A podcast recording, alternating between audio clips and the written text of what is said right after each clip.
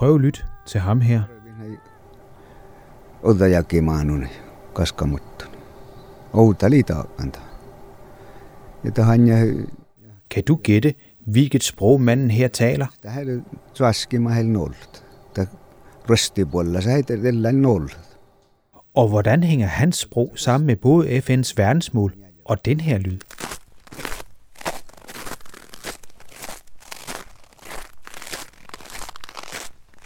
Inden vi vender tilbage til manden og svarene, her lidt ekstra oplysninger. Han her Ola Pove og bor lidt over 2.000 km væk, hvis man tager ruten E4. I Monora altså. Og nej, han taler ikke finsk. Kolma neljä vuokunen. Takkar puolella nu har vi ikke talt med Ola for at lave en gættekonkurrence, men fordi han fortæller om, hvordan klimaopvarmningen har ramt hans kæmpe område, nemlig Lapland, eller Sápmi, som det her på hans sprog, samisk.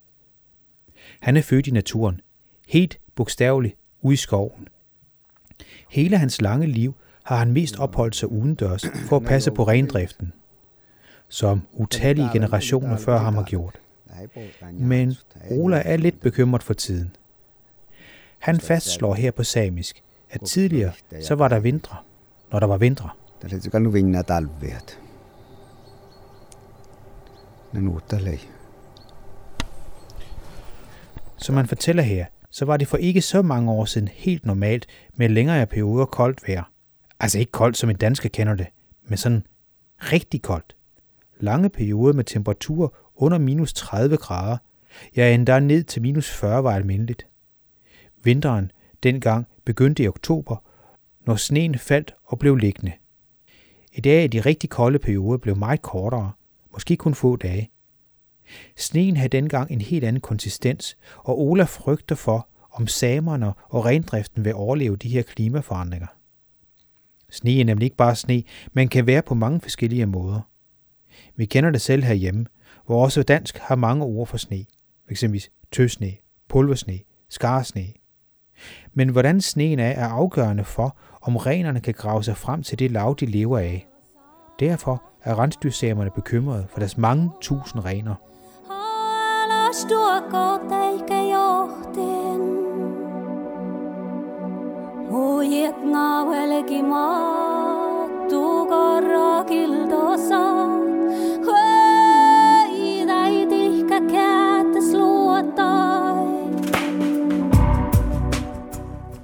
har mødt Ole Pove i en lille bygd nær den finske grænse i de mest nordlige svære, man næsten kan komme. Her er der rigtig langt mellem byerne, men der findes ikke desto mindre fine skoler. De fleste af dem minder en del om de danske folkeskoler. Enkelte skoler heroppe langt nord for Polarcirklen er dog ikke helt almindelige svenske skoler. På de skoler bliver der både undervist på svensk og på børnenes eget sprog, nemlig samisk. Den samiske kultur adskiller sig på mange punkter fra den svenske, norske og finske. For eksempel også når det gælder deres særlige form for musik og sang.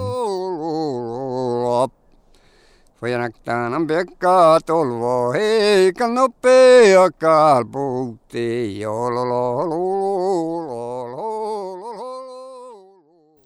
Nu er tiden vist inde til at høre lidt nærmere om de samiske skole. Netop Birgit Skumpove arbejder som skolelærer og skoleleder på et af Sveriges fem sameskoler. Sameskolerne er vigtige for samerne. En god eh, utbildning för alla barn är ju eh, självklart för att klara sig. Også hvis de vælger ikke at gå på universitetet og i stedet gå deres forfædres fodspor og arbejde med rendrift, som hun fortæller her. Fast du inte tänker utbilda dig på universitet så måste du ändå ha utbildning om du ska vara i renskötseln ska kunna Der er mange dokumenter, man skal kunne læse, hvis man vil overleve og klare sig som rensdyrsamer i det norske byråkrati og retsvæsen. dokument som eh, exempel om gruvdriften för att kunna stå emot och eh, förstå Og det er også vigtigt at kunne kæmpe imod de miner, samerne føler sig truet af. De skal kunne kæmpe imod dem, både i retssalene og igennem gode argumenter i offentligheden. Og derfor er det vigtigt, rigtig vigtigt, med en god uddannelse, som hun fortæller. utbildning jätteviktigt för samebarn. At netop minedriften er meget et stort emne heroppe, kan man forvisse sig om, når man lander i Kiruna, et af Nordsveriges vigtigste byer. Lige ved siden af byen med sine over 20.000 indbyggere er der et kæmpe hul. Et krater af nærmest astronomiske dimensioner. Om natten kan man høre, de sprænger i mineskakterne dybt under selve byen. Det er en lidt besynderlig oplevelse, skal jeg så sige, når man mærker dybe drøn under ens seng. Store dele af byen skal nu også flyttes, som Birgit fortæller her. Där eh, de håller på att flytta hus på grund av rasrisk. Den tager vi lige en gang til. Minerne er altså så vigtige, at man flytter en by på størrelse med middelfart. Hus efter hus, hotel efter hotel. rådhus. Alt bliver flyttet eller revet ned og genopbygget. sen tar det giver et billede af, hvor vigtige og magtfulde de her mineselskaber er.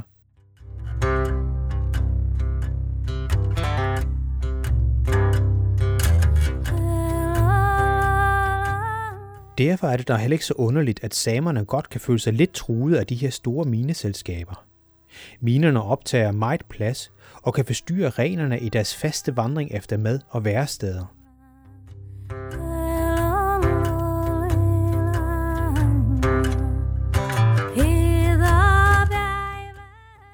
Men minerne er også kendte for at forurene vandet omkring dem. Det er da heller ikke så underligt, at når de samiske skoleelever skal finde frem til de punkter i FN's verdensmål, som de synes er vigtigst, så er det ikke kun klimaet. Det er også punkt 6. Rent vand.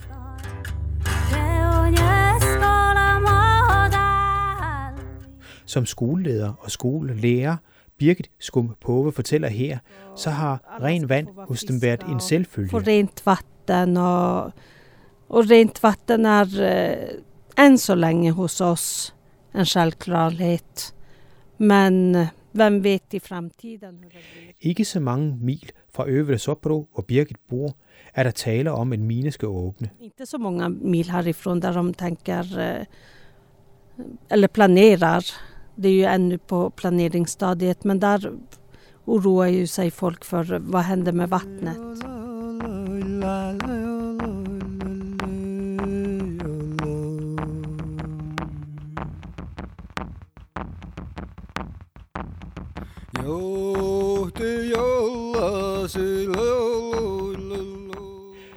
Men naturligvis tager skolerne også klimaforandringerne op. De samiske børn på sameskolerne bliver undervist i, hvordan klimaforandringerne påvirker ikke bare dem, men også andre naturfolk. Hur det påverkar hela samhället, hur det påverkar alla ursprungsbefolkningar också med klimatförändringar. Men naturligvis tager skolerne også klimaforandringerne op. De samiske børn på sameskolerne bliver undervist i, hvordan klimaforandringerne påvirker ikke bare dem, men også andre naturfolk. Som hun fortæller her, så er det meget vigtigt at undervise netop de samiske elever i. Og målet er jo, at samerne skal kunne fortsætte med deres traditionelle liv med rener, jagt og fiskeri. Men spørgsmålet er, om det er muligt, og hvor mange forandringerne samerne kan acceptere. Men øh, hvor hur mycket stora förändringar ska, ska den samiska kulturen, just rennäringen, eh, acceptera? Ja,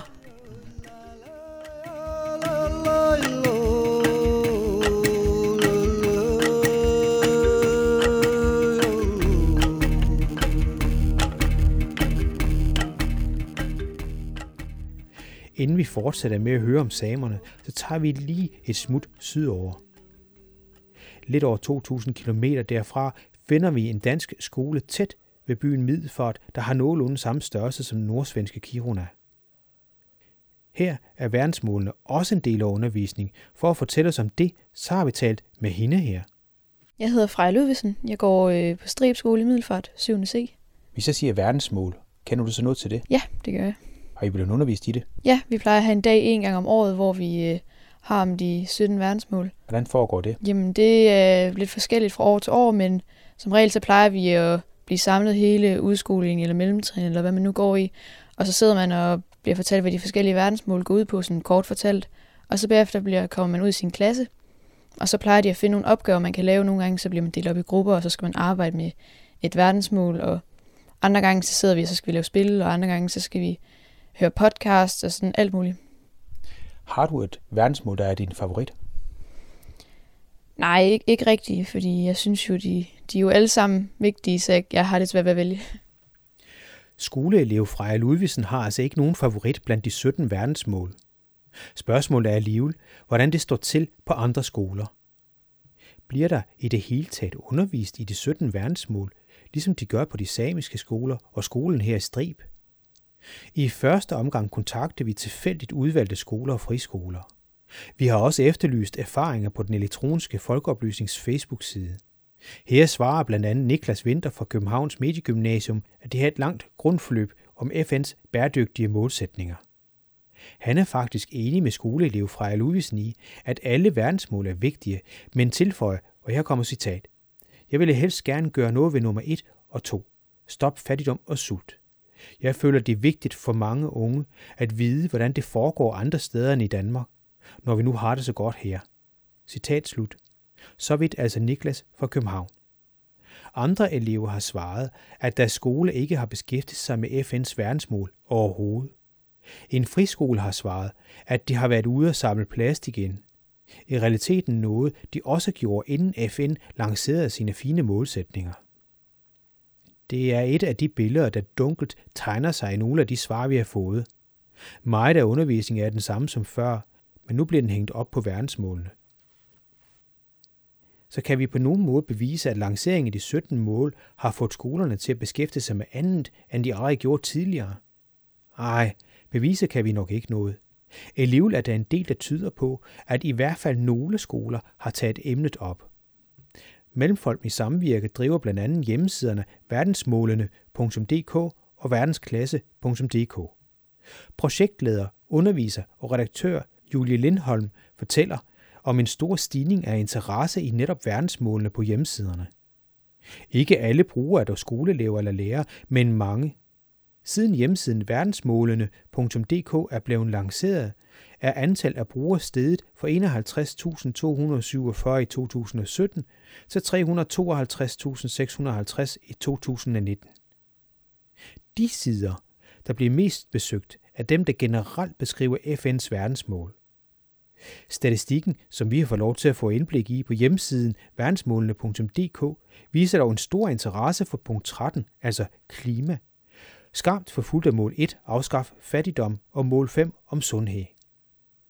Punkt 8, ren vand, som var så vigtig for samerne, du har hørt om tidligere, finder vi først på en 8. plads.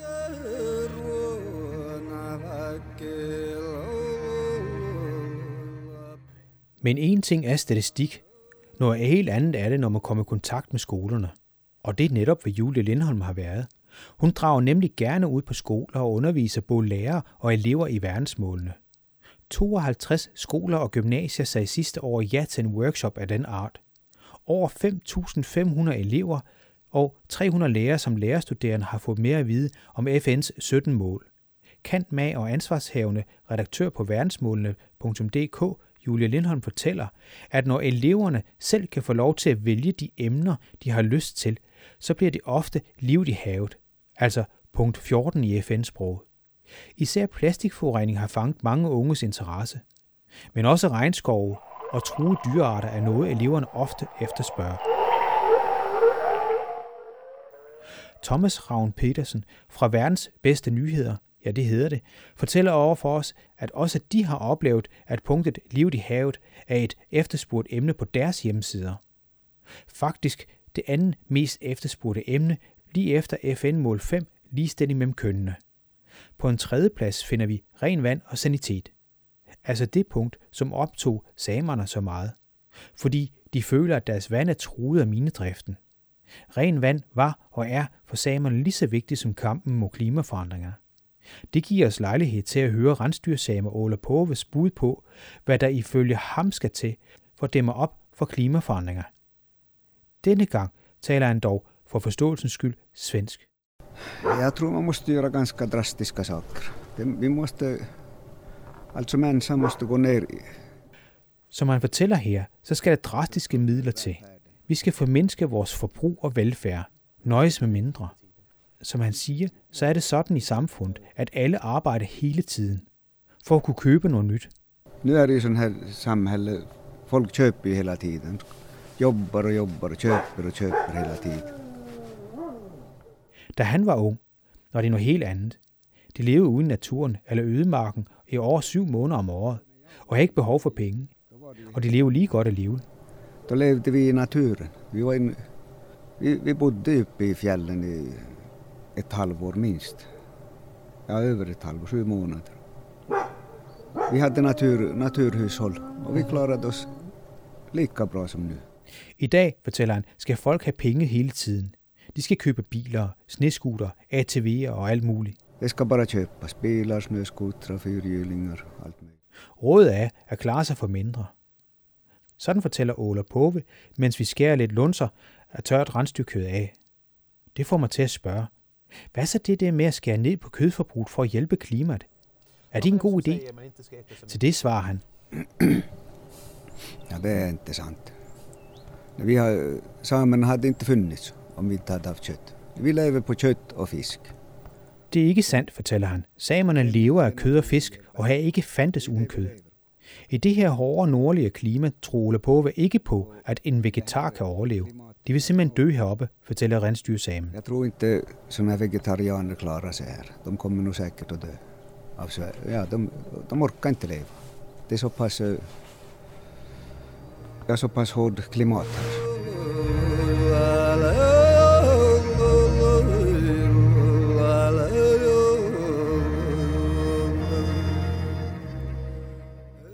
Sandt er det også, at undersøgelserne har vist, at renerne i hvert fald er med til at holde skoven nede og tundran bar for træer.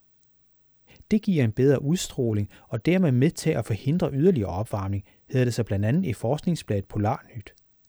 Heroppe i Sápmi, eller Lapland som det hedder på dansk, findes der ingen vilde rener, kun dyr, der lever vildt for til sidst at blive spist.